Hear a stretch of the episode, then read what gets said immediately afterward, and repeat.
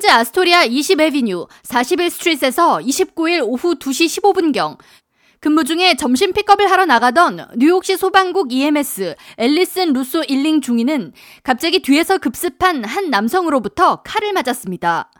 목격자들에 따르면 칼 공격은 수십 차례 이어졌고 쓰러진 앨리슨 중위는 근방 마운트 사이나이 병원으로 옮겨졌지만 사망했습니다.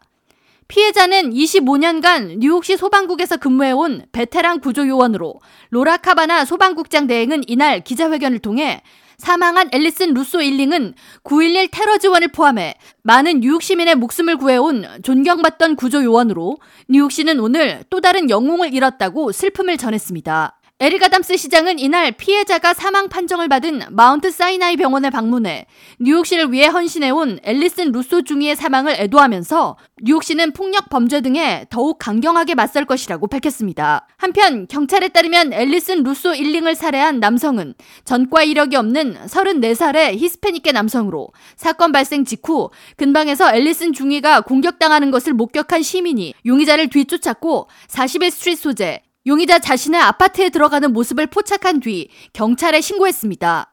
아파트 내에서 90분간 경찰과 대치를 벌이던 용의자는 이날 결국 체포됐으며 현재 경찰은 정확한 살해 경위 등을 조사하고 있습니다.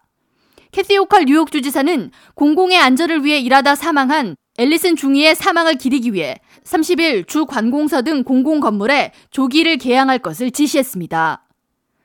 K라디오 전영숙입니다.